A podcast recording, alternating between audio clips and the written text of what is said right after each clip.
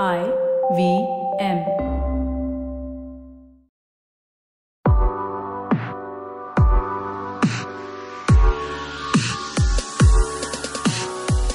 I dreaded waking up. Sleep was difficult for me as I couldn't stop thinking. I was exhausted, and yet my mind was racing. I could barely open my eyes, and my body resisted movement of any kind. I couldn't stay in bed, though I wish I could shut the world out completely. Waking up meant that I had to face everything, everyone, and that scared me. I'm Mirang. Since I was little, I was always shy. I didn't talk very much, I kept to myself, but I was happy. I don't ever remember being unhappy. I came from a warm, loving home, but it was when my mother dropped me off at school, and as I walked in, I felt this fear. And this fear stayed with me long past my childhood years. School was difficult for me. I was quiet and didn't speak much, but I worked hard. Yet I always felt like I wasn't going to do well. I was so scared that I wouldn't get the marks I wanted for my assignments no matter how much I worked. If the teacher asked me a question in class, I would get this horrible feeling in the pit of my stomach because if I got the answer wrong, everyone in class would laugh at me. I couldn't wait for the last bell to ring for me to go home. The only way I can describe that feeling was was like being underwater, holding my breath and suddenly realizing you need to go up for air, but but you can't, and and that panic sets in, and you need to go, but the bell hasn't rung yet, and you're scared. And if you let go, all the water will enter your nose, so you, you you feel heady and your body feels wobbly. And, and when the bell rings, you run out the door, come up for air, and, and I would wrap myself around my mother. Actually, I did really well in school. I was one of the brainy kids. I was always in the top three in class. My parents were very proud of me. They never put any pressure on me, but I never wanted to fail them. My mom and dad were really supportive of me, no matter what, but I couldn't imagine disappointing them, so I always strove to do my very best. Having done brilliantly in school, I worked very hard to get into IIT. I took tuitions every day in the morning and evening. I couldn't sleep because I wanted to ace the entrance exam and get in. It was fine though. Being a little anxious before my exams was normal for me. And thankfully, I got into IIT with top marks. When I went to college, I moved into a hostel. Though I made some wonderful friends and I enjoyed my studies, I just couldn't shake off that constant worry. And soon it all started piling up. One day, I was going to the canteen with my friend to grab a quick tea time snack, and he wanted to get some books from the hostel so I waited downstairs for him. While waiting, something really strange happened. I started feeling really uneasy.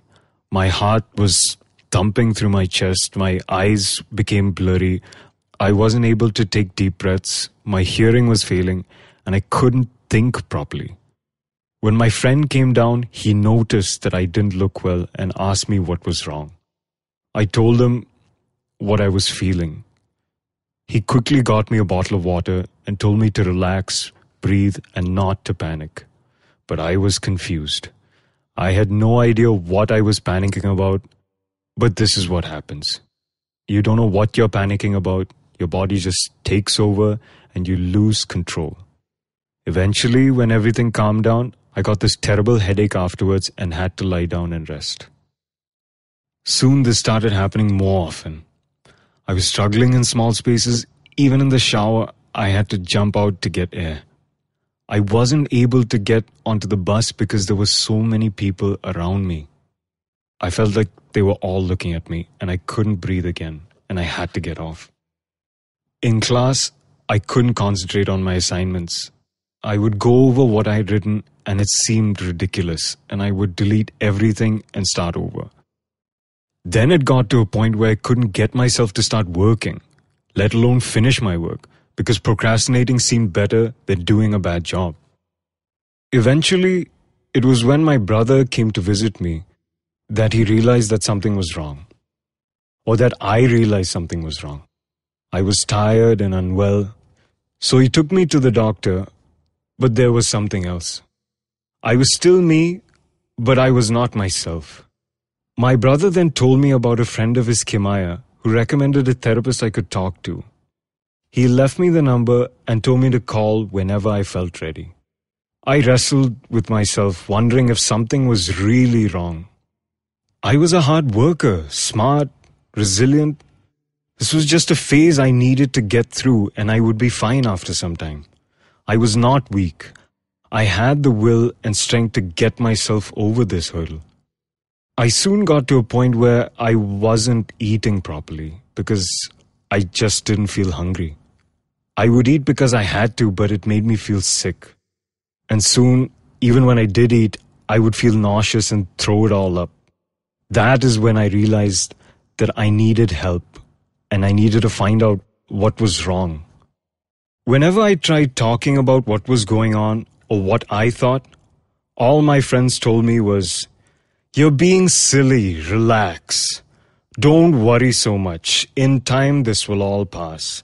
Don't think so negatively. Chill out. None of this helped me. So I just stopped talking about it. But soon, my panic attacks got worse. My relationships were affected. Every day was difficult. But I always thought I can cope. I thought I was simply making a fuss and I could handle all this myself. But soon, I was alone, I got ill, and was tired all the time. I finally decided to visit the therapist whose number my brother had left me. Eventually, I found out I had an anxiety disorder, that I was suffering from panic attacks. My weariness and physical ailments were psychosomatic and related to my worries. The procrastination, the lack of sleep, the exhaustion, the lack of focus, all of it stemmed from anxiety.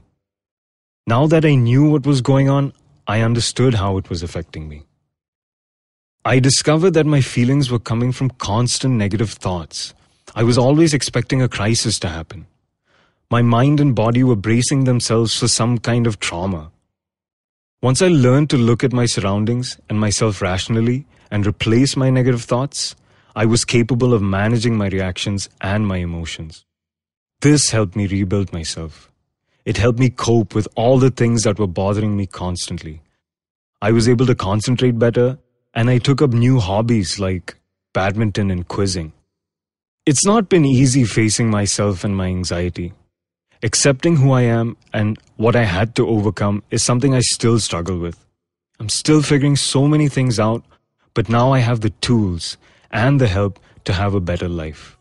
To make decisions that don't stem from a panicked mind. I don't feel useless. And I can now look at the mirror and not hate who's looking back at me. For more information about anxiety or other mental health issues, go to mpowerminds.com. That's M P O W E R M I N D S dot com or call 97028 00044. That's 97028 triple zero double four.